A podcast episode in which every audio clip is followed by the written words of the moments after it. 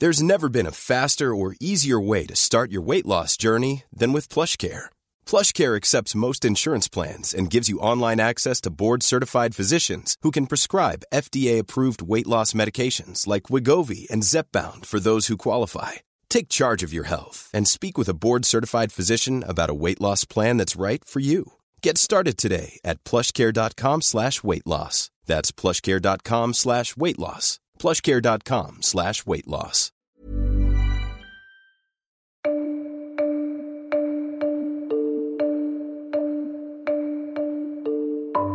Hier ist Beyond the Obvious, der Ökonomie-Podcast von und mit Daniel Stelter, eine Produktion von The Pioneer. Herzlich willkommen zur 40. Ausgabe meines Podcasts. Beyond the Obvious, der Podcast mit Dr. Daniel Stelter.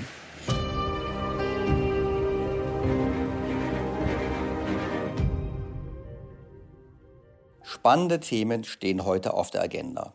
Zum einen werfen wir einen Blick auf die Autoindustrie. In der vergangenen Woche war bekanntlich Autogipfel und die Frage ist, was können wir tun, um diese Schlüsselindustrie zukunftsfest zu machen für Deutschland. Dann habe ich einen Gast, und zwar Professor Thomas Mayer von Flossbach von Storch. Mit ihm werde ich diskutieren, natürlich Modern Monetary Theory, aber generell Geldpolitik, Eurozone und auch einen Blick auf die Frage werfen, was das denn eigentlich heißt für die individuelle Geldanlage, was wir hier diskutieren, nachdem ich dazu ja in der Vergangenheit immer wieder Fragen erreicht habe. Zu guter Letzt beantworten wir dann wieder die Hörerfragen, wie wir es schon kennen. Zu Beginn der Autogipfel. Es gibt zwar keine konkreten Ergebnisse, aber es wird in eine neue Richtung gedacht. Bundeskanzlerin Angela Merkel hatte mit ihren Fachministern der Autoindustrie, den Ministerpräsidenten der Autoländer Niedersachsen, Bayern und Baden-Württemberg und mit Gewerkschaftern getagt. Bundesverkehrsminister Andreas Scheuer hatte auf klassische Kaufprämien gehofft, hier im Deutschlandfunk vor dem Gipfel. Wir reden von der deutschen Schlüsseltechnologie. Und wir sehen jetzt schon die ersten Entscheidungen, vor allem aus der Zulieferbranche, dass auch äh, betriebsbedingte Kündigungen nicht mehr ausgeschlossen werden. Ich würde nochmal hervorheben, dass wir ja schon Prämien haben bis zu 9000 Euro für die Elektrofahrzeuge. Das ist positiv. Aber diese Fahrzeuge gibt es einfach noch nicht so massenwirksam wie den sauberen Verbrennungsmotor. Nur beim Verbrenner, da stehen viele, viele moderne äh, Fahrzeuge äh, auf Halde und die müssen vom Hof. Tja, die müssen vom Hof. Na gut, zum einen wissen wir aus der Vergangenheit, Abwrackprämie 2009, sowas entfacht eher Strohfeuer und danach würde weniger verkauft werden. Ich glaube, es ist ein ganz anderes Thema, was wir eigentlich haben und nicht offen aussprechen wollen. Denn wir haben ein massives Dilemma mit der Automobilindustrie. Und dank Corona ist dieses Dilemma früher auf den Tisch gekommen, wie im Brennglas. Wir haben einen Konflikt zwischen kurzfristigen und langfristigen Handel. Kurzfristig Sicherung von Arbeitsplätzen, langfristig Klima. Die Idee, dass wir sagen, wir wollen die Industrie umbauen, wir wollen eben zu Elektro gehen. Und da machen wir uns seit Jahren etwas vor. Vielleicht, wenn ich es ein bisschen einordne, vielleicht ganz kurz ein paar Fakten. Also weltweit kommen ungefähr 18 Prozent der CO2-Emissionen von der Straße. Und das sind ja nicht nur Autos, sondern auch Lastwagen. Also in Europa liegt der Anteil an diesen 18 Prozent vom Autoverkehr, vom privaten Autoverkehr bei ungefähr 60 Prozent. Das heißt, es ist deshalb ein ganz klares Ziel der Politik, privaten Autoverkehr zurückzudrängen, weil dann sparen wir CO2. Abgesehen davon hatten wir auch die Diskussion zum Thema Gesundheitsfolgen. Wir erinnern uns an Feinstaub. Da wurde gesagt, das Auto ist letztlich gesundheitsschädlich. man hat gesagt, man sollte weniger Auto fahren und man sollte, wenn überhaupt, Elektroauto fahren. Die Diskussionen gehen weiter. Gerade letzte Woche gab es ja Überlegungen in Berlin zur Einführung einer City-Maut. Das heißt, nüchtern betrachtet schrumpft der Automobilmarkt in der Zukunft. Carsharing, Miete statt Besitzen, All das sind Themen der neuen Mobilität. Und es kann gut sein, dass das Jahr 2017 in die Geschichte eingeht, als das Jahr, in dem die weltweite Automobilindustrie mit 80 Millionen produzierten Fahrzeugen ihren absoluten Höhepunkt erreicht hat. Peak Auto.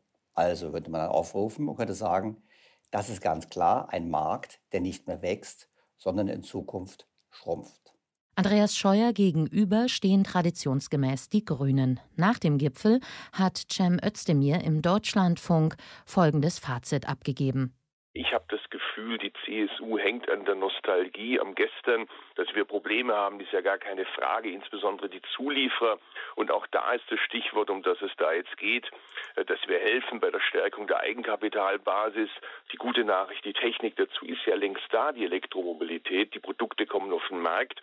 Sie werden nachgefragt. Also ja, wir brauchen den Übergang, aber bitte ein echter Übergang in die Zukunft. Ausruhen auf den letzten 130 Jahren, das hat sich noch nie bewährt. Also, das Elektroauto ist die Lösung, soll die Lösung sein, so zumindest die Politik. Und da ist Herr Özdemir ja nicht alleine, das wollen ja auch die anderen Parteien so. Jetzt könnte man lange diskutieren, ob das Elektroauto wirklich umweltfreundlich ist. Ich gehe davon aus, dass wir alle Konsens haben. Noch besser wäre es, man würde gar kein Auto kaufen, dann hat man weniger CO2-Ausstoß. Denn auch das Elektroauto ist ja nicht abgasfrei, vielleicht abgasfrei, aber nicht CO2-frei. Das Problem für die hiesigen Hersteller ist damit folgendes. Wir haben zum einen eine Politik, der es nicht schnell genug geht, das Alte abzuwickeln und zu Neuen zu kommen. Und zugleich müssen diese Hersteller aber an zwei Fronten kämpfen, denn sie müssen die bestehenden Fabriken auslasten Mitarbeiter beschäftigen und gleichzeitig neuen Technologien arbeiten. Und das Ganze vor dem Hintergrund eines schrumpfenden Weltmarktes und erheblichen Überkapazitäten. Ich möchte noch daran erinnern, die wichtigste Komponente beim Elektroauto ist die Batterie und nicht mehr der Motor. Und bei der Batterie liegt das Know-how ganz eindeutig nicht in Europa, nicht in Deutschland, sondern in China und Korea. Wenn jetzt es darum geht, wettbewerbsfähig zu werden, muss man ganz klar sagen, dieser Zug ist nach Einschätzung aller Experten weitgehend abgefahren. Es lohnt übrigens ein Blick nach Japan. Toyota, der Pionier der Elektroautos, setzt weiterhin auch auf den Wasserstoffantrieb als eine Alternative. Jetzt bin ich kein Technikexperte, ich sage nur prinzipiell, dass offensichtlich nicht alle der gleichen Meinung sind, dass das Elektroauto die endgültige Antwort ist. Wir werden es sicherlich sehen. Nur eins auf uns bezogen ist Folgendes. Wir haben das Problem, dass unsere Kernkompetenzen auf der Motortechnologie und dem Antriebsstrang liegt. Und das beides fällt in der neuen Welt weg. Das wirkt übrigens auch bei Zulieferern und bei Werkstätten. Ein Tesla S hat beispielsweise ungefähr 20 bewegliche Teile. Traditionelle Automobile haben rund 100 mal so viele. Die Folge? Man braucht viel weniger Wartung. Also, der Umbau, der politisch gewünschte Umbau der Industrie muss dazu führen, selbst wenn die Industrie überlebt, dass wir deutlich weniger Arbeitsplätze haben in dieser Branche. Und dann sind wir bei der heutigen Situation. Aus Sicht der Kunden ist es doch rational, kein Auto zu kaufen. Das Auto mit dem Verbrennungsmotor steht ständig in der Gefahr, der massiven Entwertung durch politische Entscheidungen. Ganz einfach, man darf nach der nächsten Bundestagswahl zum Beispiel nicht mehr in Städte hineinfahren. Die wirtschaftliche Lage ist ungewiss. Das wird zwar übertüncht durch Kurzarbeitergeld und durch andere staatliche Maßnahmen, aber trotzdem ist es ein Umfeld, wo die wenigsten eine große Investition tätigen wollen, wie die Anschaffung eines neuen Autos. Darüber hinaus ist es am klimafreundlichsten, das weiterzufahren, was man schon hat. Denn auch bei der Produktion fällt CO2 an. Dabei wird aber deutlich, welchen Wohlstandsverlust wir im Zuge des Klimawandels riskieren. Ich sage nicht eingehen, aber riskieren. Und das Problem ist hier wohl die Politik. Die Politik möchte zwar einen Beitrag leisten zur Bekämpfung des Klimawandels, auf der anderen Seite möchte sie die Arbeitsplätze erhalten. Und das sieht Cem Özdemir genauso, der schließlich ein ganz klares Ziel vorgibt. Wollen kein Detroit am Neckar. Schauen Sie, es ist mein Wahlkreis. Ich will da äh, keine Verelendung. Ich will nicht, dass die Automobilindustrie wegbricht. Aber es wird die Automobilindustrie nur geben, wenn wir jetzt endlich den Wettbewerb annehmen. Die Geschäftsmodelle von morgen, das heißt Vernetzung, automatisiertes Fahren, emissionsfreies Fahren. Deutsche Ingenieure können das. Die sind ja nicht blöder wie andere. Sie durften halt in der Vergangenheit nicht. Tja, da könnte man nur sagen, hoffentlich hat Cem Özdemir recht, dass es doch möglich ist, diesen technischen Rückstand, den die Deutschen mittlerweile in einigen Bereichen haben, aufzuholen. Bei der Batterietechnik, wie gesagt, sind wir weit hinten dran. Und auch beim Wasserstoffauto sollte es eine Alternative sein, drohen wir unsere einstmal führende Stellung zu verlieren. Das Problem, was wir hier haben, ist folgendes. Wir haben ein Ziel, Klimaschutz, welches diametral entgegensteht zu den Bedürfnissen des Erhalts von Arbeitsplätzen, zumindest kurz- und mittelfristig. Auf der anderen Seite könnte man auch sagen, naja, wir geben 40 bis 80 Milliarden Euro aus für den Kohleausstieg, der übrigens, wie auch schon hier diskutiert, keinerlei Effekt auf das Weltklima hat. So könnten wir noch genauso gut hingehen und könnten sagen, 80 Milliarden als Frühverrentungsprogramm für die Arbeiter der Autoindustrie. Wir haben es ja, würde da vielleicht der eine oder andere Politiker sagen und dann vielleicht noch auf MMT schielen und sagen nach dem Motto, wir können es ja letztlich immer so finanzieren von der Notenbank. Jetzt soll es erstmal in eine andere Richtung gehen. Die Autoindustrie will privates Kapital sammeln. Damit sollen in den nächsten zwei Jahren 50 Milliarden Euro in neue Antriebe fließen und 25 Milliarden in die Digitalisierung. Auch die Zuliefererbetriebe sollen davon gefördert werden. Der Verband der Automobilindustrie betont, dass keine teilstaatliche Fondslösung in Frage kommt, renditeorientiert investiert wird, der Klimaschutz im Vordergrund steht und auch ganz neue Partnerschaften ausprobiert werden sollen, vor allem in technologischer Hinsicht. Es ist allemal besser, so etwas privatwirtschaftlich zu organisieren als staatlich. Sobald die Politik und der Staat anfängt, Mittel zu allokieren, dass das üblicherweise in die falschen Bereiche fließt oder Dinge eben gefördert werden, die man eigentlich nicht fördern sollte. Beispiel die Solarindustrie, die wir mit 82 Milliarden Euro gepäppelt haben und die sich heute in China befindet. Vor dem Hintergrund ist es richtig, dass die dies machen wollen und müssen, auch diejenigen sind, die es finanzieren und die Mittel entsprechend aufgreifen. Das ist eine positive Nachricht. Trotzdem stehen wir vor dem Szenario, dass selbst wenn es gelingt, diese Branche in Zukunft deutlich weniger Arbeitsplätze schaffen wird, als sie in der Vergangenheit geschaffen hat. Noch aber ist nichts beschlossen. Wie der Autoindustrie geholfen werden kann und soll, wird wohl erst im November entschieden. Daniel Stelter wird darauf zurückkommen. Nun aber zum Hauptteil dieses Podcasts. Jetzt haben wir über das Auto gesprochen. Wir haben gesehen, die Herausforderungen, vor denen wir stehen. Auf der anderen Seite haben wir grundlegende Dinge, die uns letzten Wochen und Monaten beschäftigt haben. Der Euro, die Geldpolitik, die Modern Monetary Theory und deshalb freue ich mich ganz besonders, dass ich heute einen Gesprächspartner habe, nämlich Professor Thomas Mayer von Flossbach von Storch, mit dem wir diese Themen nochmal vertieft beleuchten können. Herr Professor Mayer, herzlich willkommen in meinem Podcast. Ich freue mich sehr, dass wir heute ein weites Spektrum an Themen besprechen können.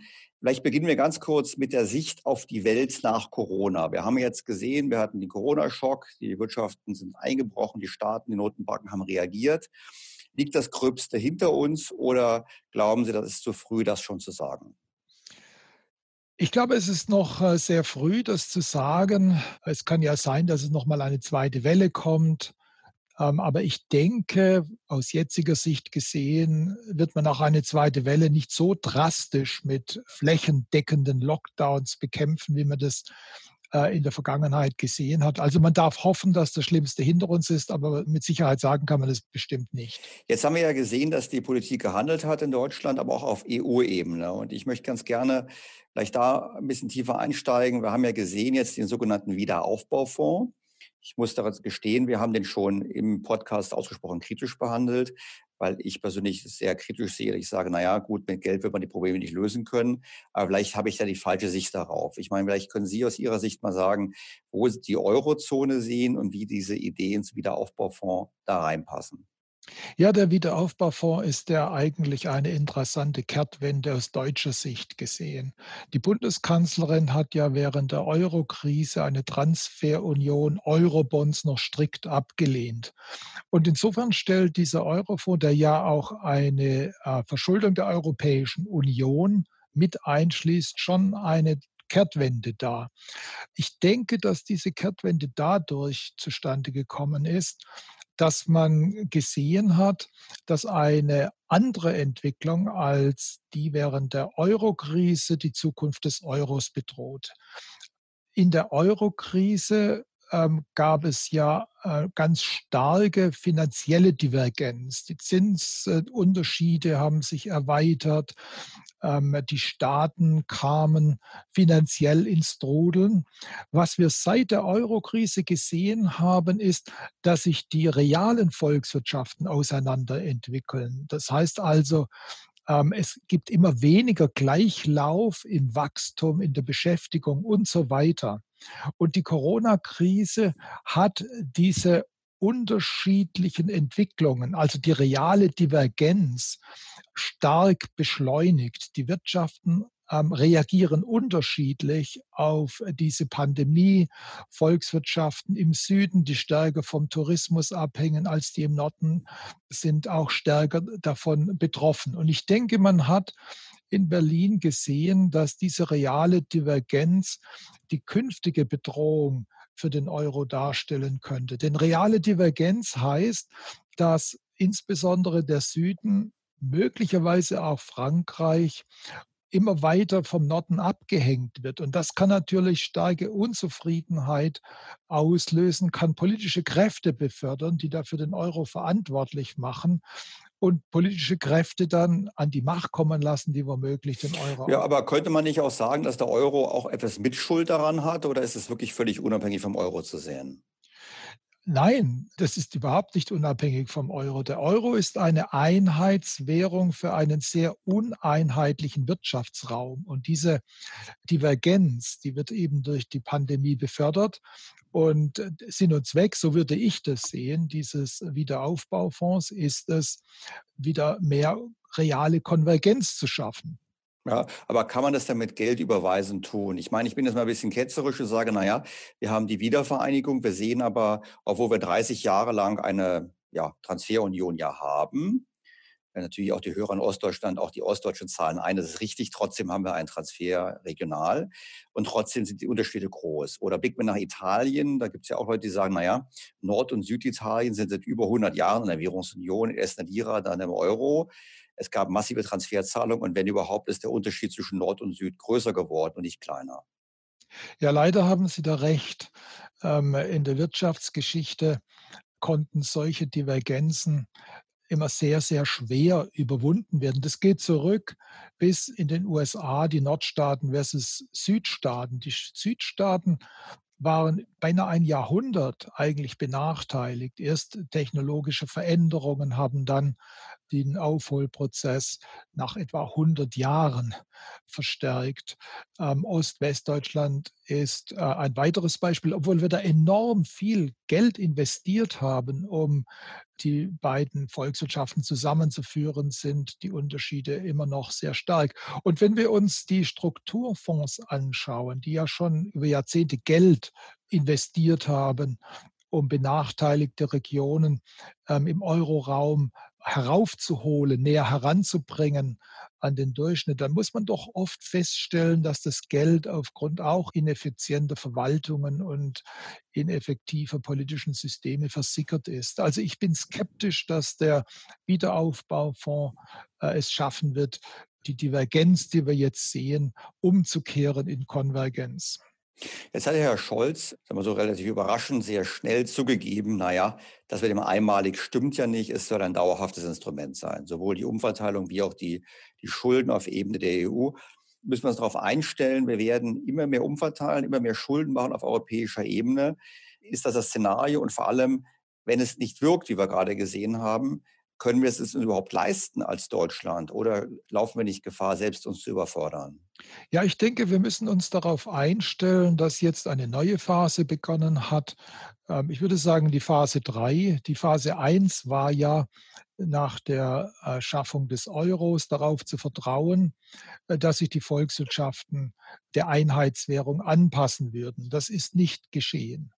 Die Phase 2 war dadurch gekennzeichnet, dass man äh, die finanzielle Divergenz im Grunde genommen durch die Umfunktionierung der Europäischen Zentralbank als Kreditgeber der letzten Instanz für Staaten und ihre Banken aufgestellt hat.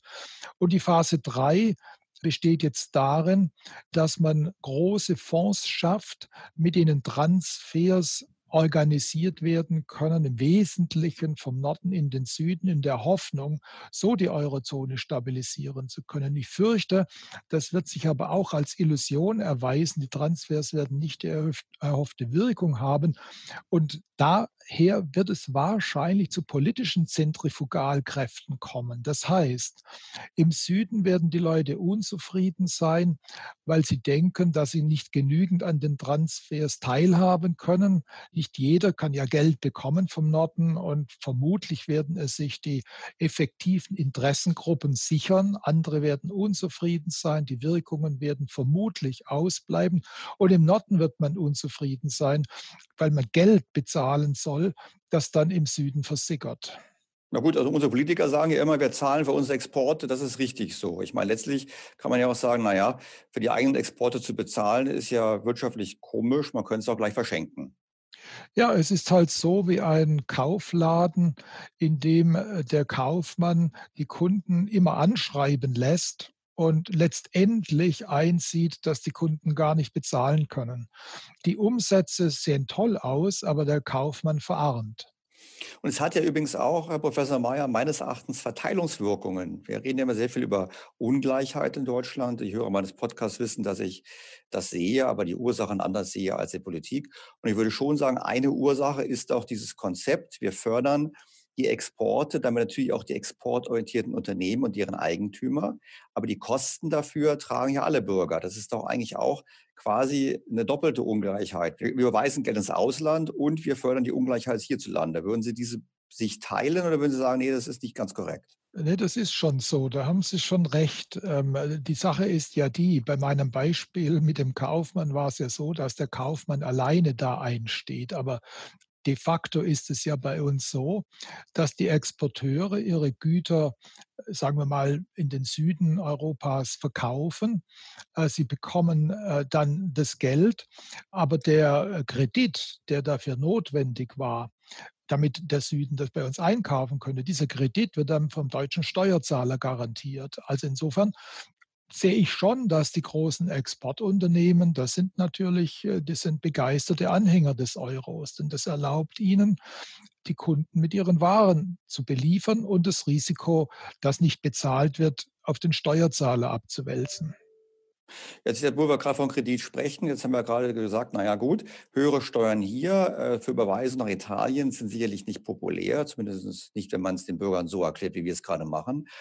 Oder ist die wahre Antwort nicht, na, wir machen gar keine Steuererhöhung, sondern wir haben die Koordination von Geld- und Fiskalpolitik. Also nach dem Motto, die Schulden machen wir zwar, aber das Geld für die Schulden kommt direkt von der EZB. Ist nicht das das Szenario, was sozusagen das Problem lösen kann?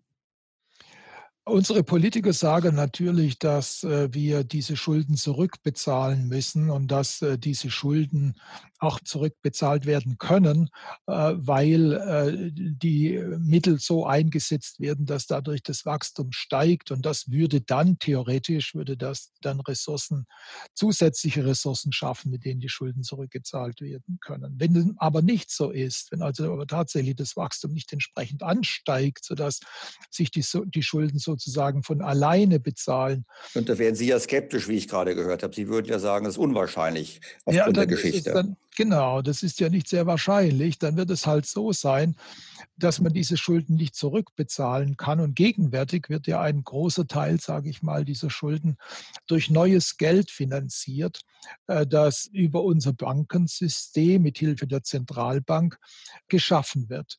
Das heißt aber dann letztendlich, dass man dieses neu geschaffene Geld nicht mehr aus dem System herausnehmen kann. Dass also die Monetisierung der Schuld ein dauerhafter Zustand bleibt. Da waren ja die Spanier ehrlicher. Die Spanier hatten ja für einen EU-Gipfel vorgeschlagen, dass die EU sich über 1000 Milliarden, ich glaube 1500 Milliarden hatten sie gesagt, leihen soll und zwar direkt in ewigen Anleihen, die man nicht zurückzahlt und die natürlich, das haben sie nicht offen gesagt, letztlich von der EZB gekauft worden wären. Also ist das das Szenario, was im Prinzip kommt und die Deutschen erkennen das nicht oder sie wollen es nur nicht laut sagen, weil sie Angst haben, die Bürger würden dann, naja, wie soll ich sagen, nicht mehr so ganz eurofreundlich sein? Ja, richtig. Der spanische Vorschlag war ja im Grunde genommen schon oder lief darauf hinaus, könnte man sagen, die Staatsschuld, die Neuaufnahme äh, der Staatsschuld zu monetisieren. Das sagt man so nicht, sondern man sagt jetzt über die Programme, die die EZB aufgelegt hat, sollen die monetären Voraussetzungen für mehr Wachstum geschaffen werden. Faktisch wird die EZB aber zu einem immer größeren Gläubiger der Staaten. Theoretisch sollte sie, wenn das Wachstum kommt, sollte sie dann diese Anleihen natürlich wieder verkaufen können. Das würde aber wiederum bedeuten, dass die Zinsen dann steigen. Aber mit höheren Zinsen kann ja kaum jemand noch leben. Mit anderen Worten, wir sind eigentlich dabei, ohne dass es explizit gesagt wird, äh, die Staatsschuld zu monetisieren und werden da wohl kaum herunterkommen. Jetzt hatten wir in unserem Podcast in den letzten zwei Wochen eine Diskussion zum Thema der Modern Monetary Theory, also MMT. Und da hat der Vertreter, der deutsche Vertreter, Herr Ehns, uns erzählt nach dem Motto, das ist alles sowieso alles völlig falsch, weil letztlich der Staat durch sein Schuldenmachen alleine bereits Zentralbankgeld schafft und dieses Ganze mit Umweg über Anleihen etc. etc. ist letztlich nur noch sozusagen sind Nebelmaßnahmen, die ganz unnötig wären. Der Staat wird ohnehin von Notenbank finanziert. Wir sollten das anerkennen. Es gebe eben keine Begrenzung der staatlichen Ausgaben, solange es keine Inflation gibt. Ich meine, wie ist Ihre Sicht auf MMT? Ist das jetzt quasi die richtige Idee zum richtigen Zeitpunkt? Also ich sehe an der sogenannten Modern Monetary Theory weder was Modernes, noch sehe ich da eine neue Geldtheorie, sondern im Grunde genommen ist das eigentlich nichts anderes als die Begründung der Monetisierung steigender Staatsschuld. Und das kam ja in der Geschichte immer wieder vor. Peter Bernholz hat ja da einen Klassiker dazu geschrieben, Inflation and Monetary Regimes. Äh, wo er den Zusammenhang äh, zwischen ähm, Geldregimen, also Geldsystemen und Inflation über Jahrtausende, ja, er fängt in der Antike an, da gibt es natürlich noch nicht allzu viele Zahlen, aber über, über sehr lange Zeit aufzeigt. Und was bei ihm in dieser historischen Betrachtung herauskommt, ist, dass dann, wenn die Zentralbank dazu übergeht, die Staatsausgaben monetär zu finanzieren, letztendlich dann immer erhöhte Inflation das Resultat war, wenn das überhand nahm, wenn die Defizite wirklich groß wurden und Bernholz setzt da eine Grenze von etwa 30 Prozent Budgetdefizit relativ zum BIP, dann gab es Hyperinflationen. Also ja gut, da sind wir noch weit von entfernt. Ich meine, auch, auch, auch bei Corona-Zeiten sind wir davon weit entfernt. Da, ja, deshalb halte ich auch äh, die Prognose von Hyperinflationen übertrieben. So weit sind wir noch nicht. Aber äh, wie die historische Analyse auch zeigt, kommt es letztlich bei dieser monetären Staatsfinanzierung dann, Bernholz nennt das erhöhte Inflation. Jetzt fragen sich viele Leute, ja, bei uns ist ja die Inflation nicht da die offiziellen Zahlen zeigen ja eher Nullinflation oder sogar leichte Deflation. Das sicherlich auch wegen des Corona-Schocks. war sicherlich unzweifelhaft ein Einbruch in der Nachfrage. Da müssen Preise ja fallen, oder? Einbruch in der Nachfrage, bei uns in Deutschland auch noch äh, die Reduzierung der Mehrwertsteuer und so weiter. Wir sehen aber, wenn wir den Blick etwas weiten, da sehen wir, dass die Geldschöpfung schon die Preise auf den Vermögenswerten gehörig befeuert. Die Aktien haben eine Performance hingelegt, die nicht mehr viel mit der Entwicklung der Realwirtschaft zu tun hat. Wer hätte gedacht, wenn er Anfang dieses Jahres gefragt worden wäre, dass der Aktienmarkt steigen würde und neue Hochstände erreichen würde zu einer Zeit, in der die Wirtschaft mit etwa 10 Prozent schrumpft. Niemand hätte daran gedacht. Möglich wurde es durch die enorme neue Geldschöpfung, die die Banken mit Unterstützung der Zentralbank vorgenommen haben. Also wir sehen schon Bereiche, wo die Preise laufen. Das könnte in der mittleren Zukunft dann auch auf den Konsumgütersektor übergreifen. Also Sie würden sagen, Ihr Szenario ist, in den kommenden Jahren könnten wir eine Rückkehr der Inflation erleben. Ich sehe die Wahrscheinlichkeit dieses Mal größer als in der Zeit nach der Finanzkrise. Nach der Finanzkrise haben wir vor allem Vermögenspreisinflation gesehen. Da sind die Immobilienpreise gestiegen, es sind die Aktienpreise gestiegen. Das Geld, das die Zentralbanken geschaffen haben, kam nicht so richtig aus dem Bankensektor heraus. Es erreichte nicht den durchschnittlichen Verbraucher weil die Zentralbanken in erster Linie Geld für die Banken geschaffen haben, sodass die ihre Bilanzen reparieren konnten, Schuldner ihre Schulden begleichen konnten und das blieb dann sozusagen in den sogenannten Asset-Märkten sitzen. Jetzt sehen wir aber eine Situation, in der die Zentralbanken Geld für die Staaten schaffen, die es dann ihren Bürgern in die Tasche stecken. Da denke ich, dass die Wahrscheinlichkeit höher ist, dass die Inflation aus dem Bereich der Vermögenswerte irgendwann ausbricht und den Konsumgüterbereich erreicht. Ja, und vor allem auch, wenn wir gerade so Themen haben wie Green Deal, der ja vermutlich auch Notenbank finanziert wird, dann haben wir ja auch mehr Nachfrage bei gleichzeitiger Entwertung von vorhandenem Vermögen für die Bürger. Nur, Professor Mayer, was wäre denn die Alternative jetzt, wenn ich Sie jetzt mal hier zum mächtigen Herrscher der Finanz- und Geldpolitik machen würde in Europa? Was würden Sie dann machen stattdessen? Oder ist es alternativlos, dass wir ein Szenario bekommen mit ausweitenden Staatsausgaben, Notenbank finanziert und damit Inflation?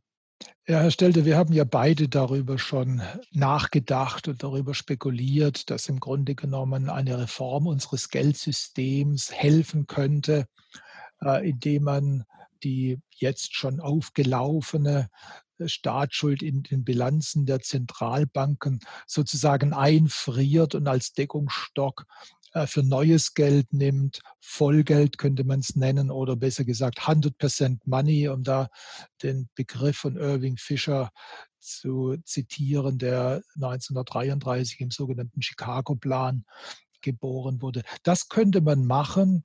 Äh, das wäre halt ein Systemwechsel. Das müssen wir, glaube ich, den, den Hörern ein bisschen erklären. Im Prinzip, was passiert ist doch, in meinen einfachen Worten, und Sie korrigieren mich dann, was passiert ist doch letztlich, dass die Notenbank sagt, alles Geld, was in der Welt ist, muss Notenbankgeld sein. Also wir haben keine private Geldschöpfung mehr.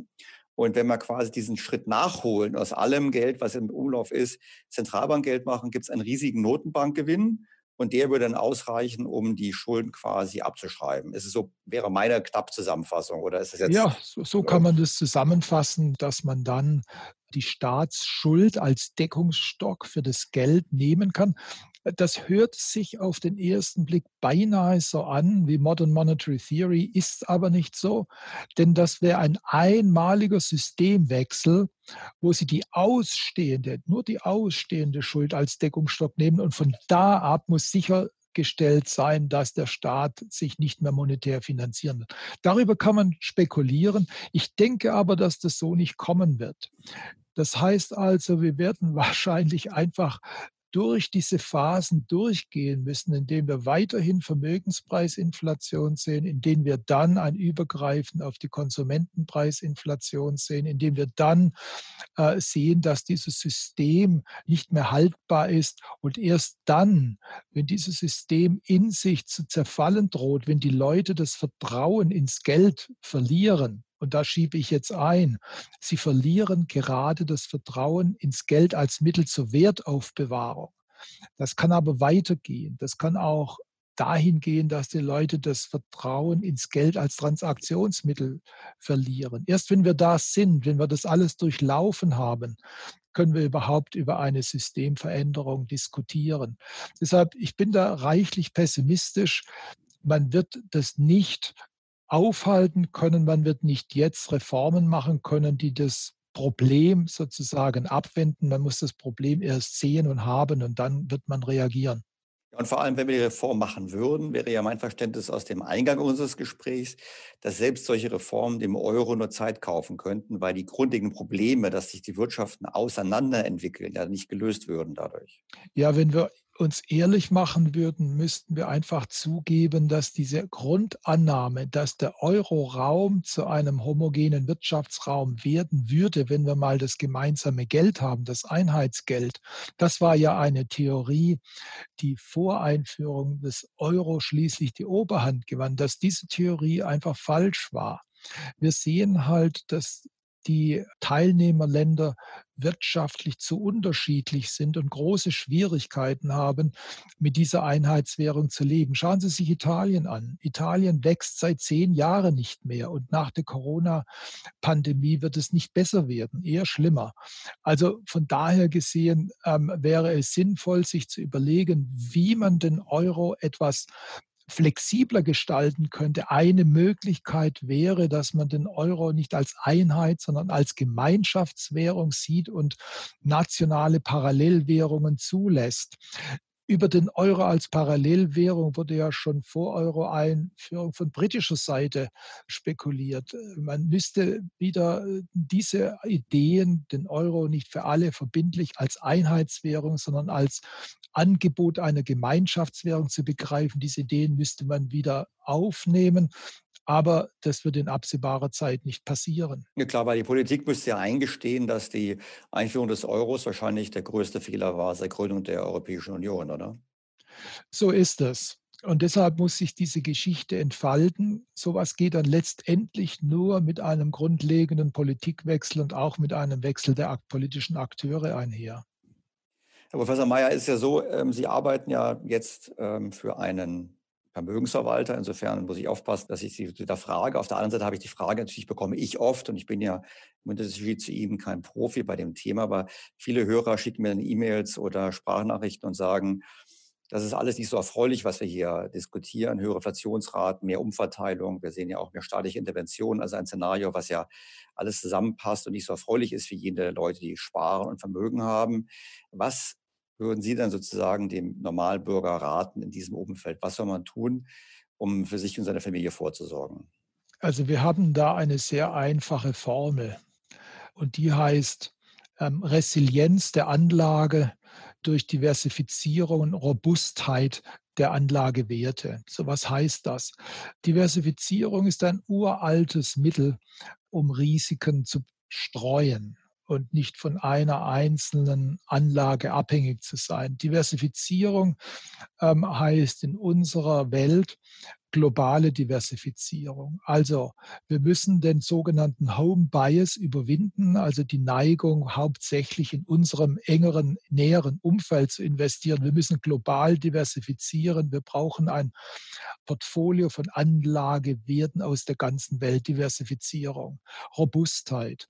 Robustheit heißt, dass die Werte, die ich im Portfolio habe, auch Krisen überleben können. Sie werden durch diese Krisen gebeutelt werden, klar, aber sie sollten in der Krise nicht umfallen, sondern sich danach wieder erholen können. Das ist Robustheit. In diesem Umfeld, in dem wir heute leben, sind nominale Geldanlagen leider nicht mehr ratsam. Also das, was Sie in Deutschland am liebsten haben, also Lebensversicherung, Sparbuch, Konto, das ist genau das Falsche. Genau so ist es. Die Politik, die Geldpolitik bestraft nominale Geldanlagen vielleicht bewusst. Man möchte den Leuten die Lust am Geld sparen, also die Kritiker sagen eine Geldhortung austreiben, indem man nominale Null- bis Negativzinsen kombiniert mit höherer Inflation, die man gerne haben möchte, sodass der reale Zins, also der Zins und nach Berücksichtigung der Inflation negativ ist. Das heißt also, dass eine Anlage in Nominalwerten über die Zeit garantiert schmilzt. Das möchte man haben, das möchte man umsetzen. Also treibt man die Anleger aus nominalen Geldanlagen und sie haben keine andere Wahl, als sich reale Anlagewerte zu wählen in ihr Portfolio. Und dazu gehören natürlich Aktien, Immobilien, neuerdings auch Gold. Denn Gold ist halt das älteste in unserem Kulturkreis Geld und deshalb eine Alternative zum von den Banken und Zentralbanken produzierten Papiergeld. Professor Mayer, Sie haben schon vor Jahren einen sehr interessanten Vorschlag gemacht, nämlich für einen Staatsfonds. Sie haben gesagt, wir sollten eigentlich von Ländern wie Norwegen oder Singapur lernen, die ihr Geld professionell anlegen. Und dann denke ich gerade an diese Woche. Wir haben die Schlagzeile gehabt, die Tage-2-Forderungen der Bundesbank über 1000 Milliarden Euro. Das ist ja zins- und tilgungsfrei angelegtes Geld. Das heißt, es wird von dieser Entwertung natürlich auch getroffen.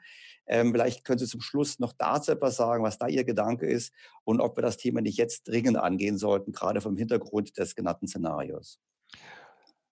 Also wir haben einen Staatsfonds, wie Sie sagen, der heißt Tage 2 Forderung, ähm, ist konzentriert auf äh, südeuropäische Banken äh, und wird zum äh, Satz von Null verzinst.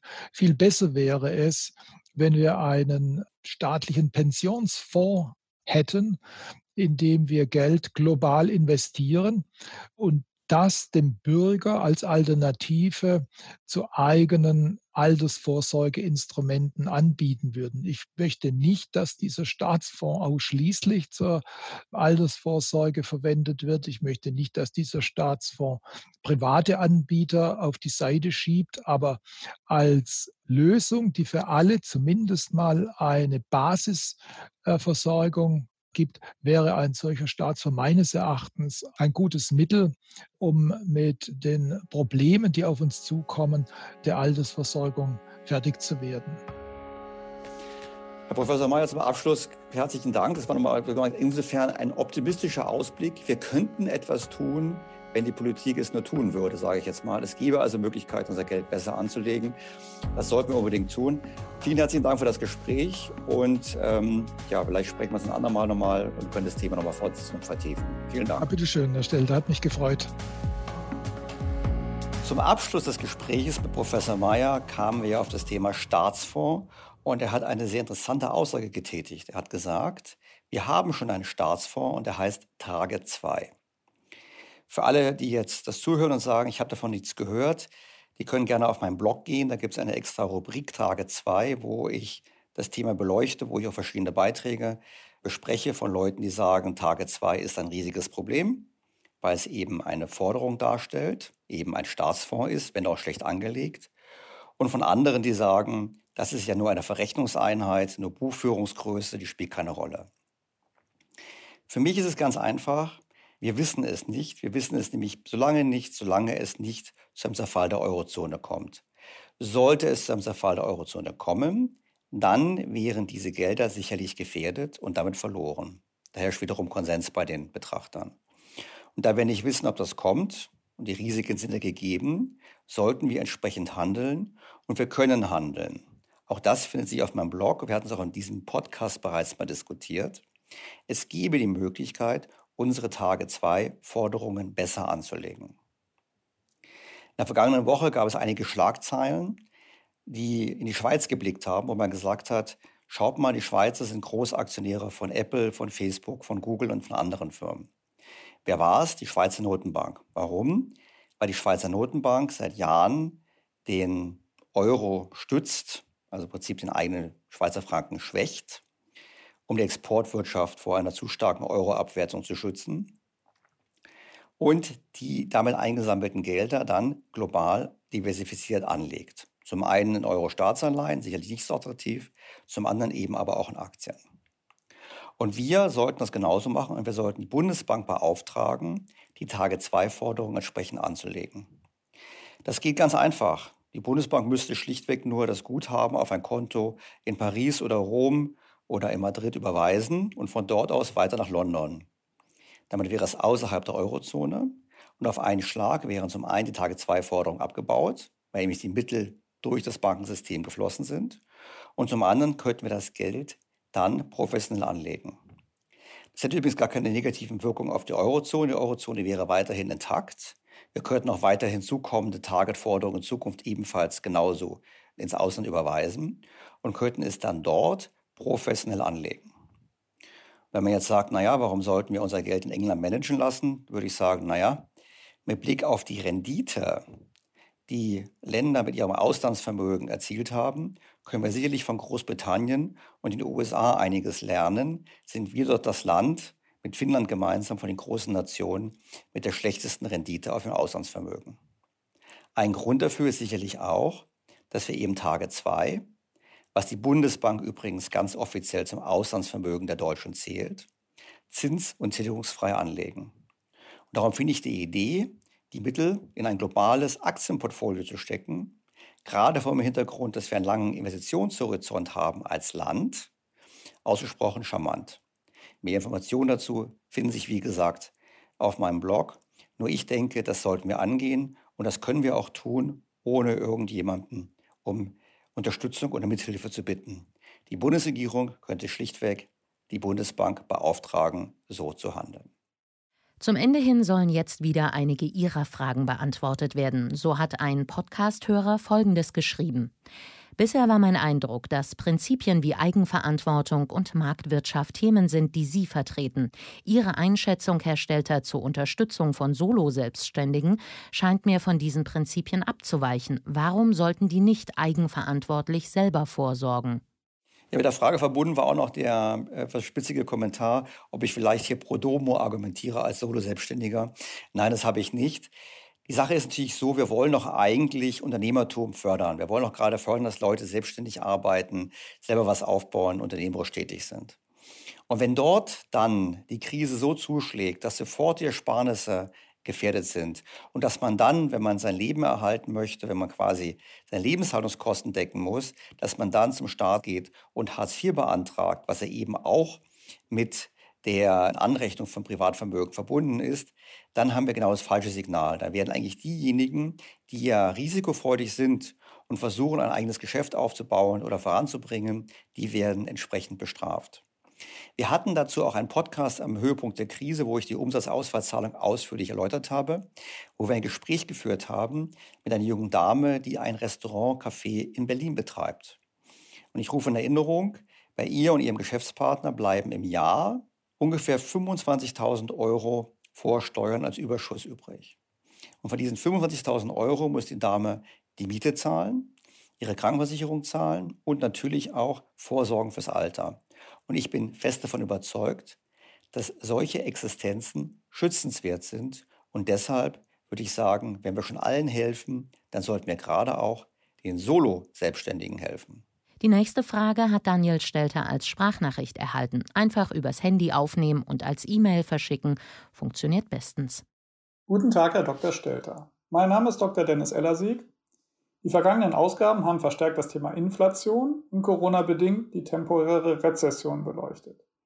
In diesem Zusammenhang wundert es mich als Ingenieur, der mit Mathematik gut vertraut ist, dass eine physikalische Rahmenbedingung in der Wirtschaft weiterhin weitestgehend ignoriert wird. Es wird nämlich nach meinem Eindruck ein konstantes prozentuales Wirtschaftswachstum selbst von ökologischen Vertretern als nahezu unumstrittenes Ziel ausgegeben.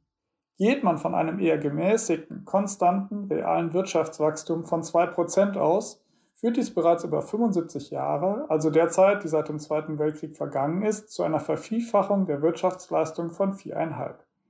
Nach 500 Jahren wären wir jedoch schon bei einem Faktor von etwa 20.000 und nach 1000 Jahren, einem Zeitraum, den unsere Gesellschaft doch eigentlich überdauern möchte, bei 400 Millionen. Spätestens hier sollte doch jedem klar werden, dass es ein Problem gibt. Sollten wir die aktuelle Krise nicht zum Anlass nehmen, unser freiheitliches Gesellschaftssystem in eine Richtung zu lenken, bei der wir dauerhaft ohne Wirtschaftswachstum auskommen? Anderenfalls überschreiten wir früher oder später kritische Grenzen, wenn dies nicht ohnehin schon im Sozial- oder Umweltbereich geschehen ist. Also Herr Ellersieg hat eine hervorragende Frage gestellt und ich nehme sie zum Anlass, mal einen ausführlichen Podcast dazu zu machen. Vielleicht kurz folgende Gedanken. Also zum einen ist es so, dass in der Tat unser Geldsystem in sich selbst diese exponentielle Funktion hat, nämlich Zins und Zinseszins, weil wir ja immer wieder nicht nur die Schulden bezahlen müssen, sondern müssen auch die Zinsen bezahlen. Und wenn man sich die Zinsen leiht, dann haben wir den Zinseszinseffekt. Das heißt, wir haben da schon einen Effekt, der eben eigentlich zwingend erforderlich macht, wenn die Wirtschaft nicht irgendwann unter zu viel Schulden leidet, dass eben das Wirtschaftswachstum sich entsprechend entwickelt. Auf der anderen Seite muss ein erhöhtes Wirtschaftswachstum nicht zwangsläufig mit mehr Ressourcenverbrauch einhergehen. Äh, das haben wir gesehen in den vergangenen Jahren. Es ist uns gelungen, dass die Wirtschaft weniger energieintensiv geworden ist. Und wir versuchen das jetzt mit dem Thema der Bekämpfung des Klimawandels. Versuchen wir das zu durchbrechen. Wir wollen ja versuchen, Wirtschaftsniveau und Wohlstand zu erhalten, obwohl wir eben auf andere Energien umstellen eine große Aufgabe. Auch das werden wir nochmal vertiefen in diesem Podcast. Was das Thema betrifft, jetzt die Wirtschaft umzustellen, bin ich skeptisch, weil zum einen stehen wir ohnehin in Deutschland und eigentlich auch in Europa vor einem Ende des Wachstums. Warum? Weil die Demografie einfach so ist. Wir haben eine rückläufige Erwerbsbevölkerung und dann bliebe nur noch eine starke Steigerung der Produktivität pro Kopf. Die ist nicht absehbar und deshalb werden wir eigentlich wenig Wachstum bekommen. Und da kann ich nur sagen, es ist genau das, was wir uns nicht wünschen wollen, weil nämlich gerade die sozialen Probleme dann in aller Wucht auftreten werden und aufbrechen werden, einfach deshalb, weil klar werden wird, dass dann der Kuchen nicht mehr wächst und die Verteilungskonflikte entsprechend zunehmen. Eine andere Hörerfrage bezieht sich auf die Infrastruktur in Deutschland. In einer E-Mail heißt es dazu, Zitat, mir ist Ihre Behauptung aufgefallen, dass wir in Deutschland über eine schlechte Infrastruktur, einen schlechten Grad der Digitalisierung und eine schlechte Bildung verfügen. Wenn ich hierzulande auf eine Autobahn fahre, mich mit wenigen Minuten Verspätung in einen ICE setze, mich in ein Krankenhaus begebe, das Wasser aus der Leitung trinke oder einfach nur am Münchner Flughafen bin, kann ich über eine marode Infrastruktur in Deutschland nicht klagen. Wo genau sind die Defizite zu bemängeln, Herr Stelter? Als ich die Frage bekommen habe, ich habe sie per E-Mail bekommen, hatte ich auch einen E-Mail-Austausch mit dem Hörer. Und meine erste Frage war, wo er denn wohnen würde. Und hat dann gesagt, er wohnt in Bayern. Und da muss ich ganz klar sagen, Bayern ist äh, in vieler Hinsicht nicht repräsentativ für Deutschland und auch nicht, was dieses Thema betrifft. Ich erinnere mich mal, vor ein paar Jahren bin ich durch Grünwald gefahren und kam an einem großen Gebäude vorbei. Habe zu meiner Familie gemeint, schaut mal, was das ist. Das muss eine Konzernzentrale sein von einem DAX-Konzern. Und dann schauten sie genauer hin und sagten, Papa, du irrst dich. Das ist kein DAX-Konzern, das ist das Gymnasium Grünwald. Das konnten wir uns aus Berlin kommend überhaupt nicht vorstellen. Aber noch beeindruckender fand ich folgende Aussagen eines Schulleiters einer Berliner Schule in der ZDF Heute Show. Die Fritz-Karsen-Schule in Berlin steht kurz vor Ferienende und liegt mitten im Großstadtdschungel. Hallo. Hallo, schönen guten Tag. Ja, schön haben Sie es hier. Im Grün. Man merkt ja nicht, dass man in Berlin ist. Äh, ja, ein bisschen merkt man es schon. Woran? Oder? Also so, so richtig fit wirkt die Schule jetzt nicht auf den ersten Ja, da kann man ja hier mal so gucken. Da sieht man ja Sanierungsstau von 18 Millionen an der Schule. 18, 18 Millionen? Ja. Nur an dieser Schule? Naja, es sind acht Schulgebäude. Also man muss dann gucken. Aber es ist eine Schule? Eine Schule. Wir haben im Moment einen Kran auf dem Hof stehen, weil ein Dach saniert wird, was auch notwendig war. Bei jedem Starkregen hat es durchgeregnet. Auf der anderen Seite hatten wir vor zweieinhalb Jahren eine Havarie, einen Wassereinbruch und jetzt in diesem Jahr soll angefangen werden zu sanieren. Vor zwei Jahren war ein Wasserrohrbruch und jetzt wird es erst saniert, oder? Schon. Schon? Schon. Sie sind überrascht, dass es so ich bin seit 2006 hier in der Schule und 36 Jahre davor wurde kaum was gemacht. Tja, das ist natürlich jetzt in Berlin der Fall und ich glaube, wir werden in den nächsten Wochen auch mal vertieft auf die Bundeshauptstadt blicken, wie die wirtschaftlich so dasteht. Aber es ist ja nicht nur das, dass die Schulen verfallen sind in Berlin, auch in anderen Städten. Wir haben es auch zu tun mit einem Verfall der Infrastruktur bei Autobahnen. Ungefähr die Hälfte der Autobahnbrücken gilt als sanierungsbedürftig. Das heißt, wir haben einen Rückstau und Ökonomen haben schon letztes Jahr berechnet, dass ungefähr 450 Milliarden Euro erforderlich wären, um einen Rückstau an Investitionen aufzuholen in Deutschland. Das mag in Bayern nicht der Fall sein, dass Bayern besser dasteht, aber wenn wir die ganze Republik anschauen, haben wir einen erheblichen Investitionsrückstau. Übrigens auch, was die Bildung betrifft. Also nicht nur Investitionen sind ein Thema, sondern auch die Bildung. Da gab es gerade in dieser Woche zwei entscheidende Nachrichten. Zum einen erschien der OEC-Bildungsbericht. Die Aussage war, die berufliche Bildung ist stark in Deutschland aber die allgemeinbildenden Schulen schwächeln. Und das kennen wir ja auch aus den PISA-Studien. Die andere Nachricht der Woche, auch zum Thema Schule, war, dass nirgendwo der Umstieg auf den Digitalunterricht so schlecht funktioniert hat wie in Deutschland. Woran das lag, kann man erahnen, wenn man nach Baden-Württemberg blickt.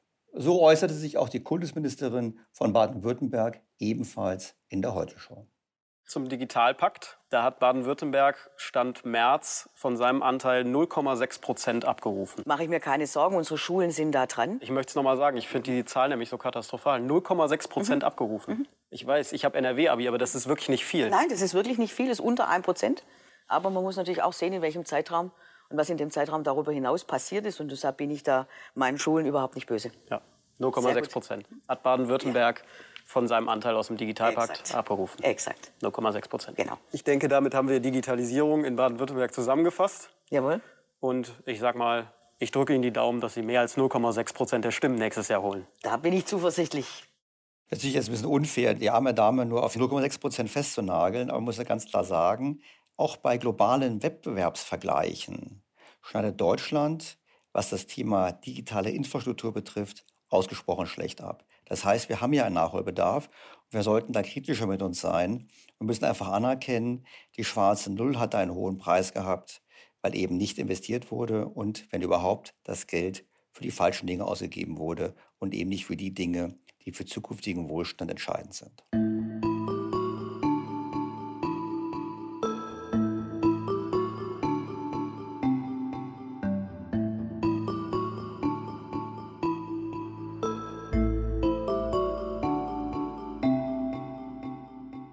Ich bleibe bei meiner Auffassung, dass Deutschland seit Jahren zu wenig in die Zukunft investiert.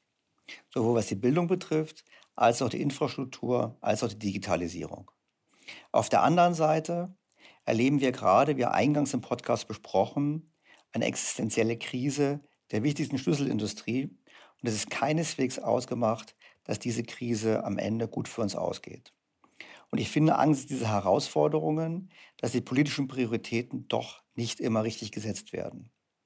Und wenn dann noch hinzukommt das Szenario Europas, wie mit Professor Mayer besprochen, wo wir gesehen haben, dass der Euro noch lange nicht in sicheren Gewässern ist und wo wir wissen, dass unsere Art der Geldanlage, auch der Tage-2-Forderungen, nicht gerade intelligent ist, dann ist für mich schon die Schlussfolgerung aus diesem Podcast, wir müssen einfach mehr daran setzen, wirtschaftliche Aufklärung zu betreiben im Land, damit wir unsere Politiker mehr dazu anreizen können, sich den wirklich wichtigen Themen zu widmen und nicht irgendwelchen Scheindiskussionen. Damit endet die heutige Episode. Informationen zum Nachlesen finden Sie wie üblich im Blog von Daniel Stelter auf think-beyondtheobvious.com.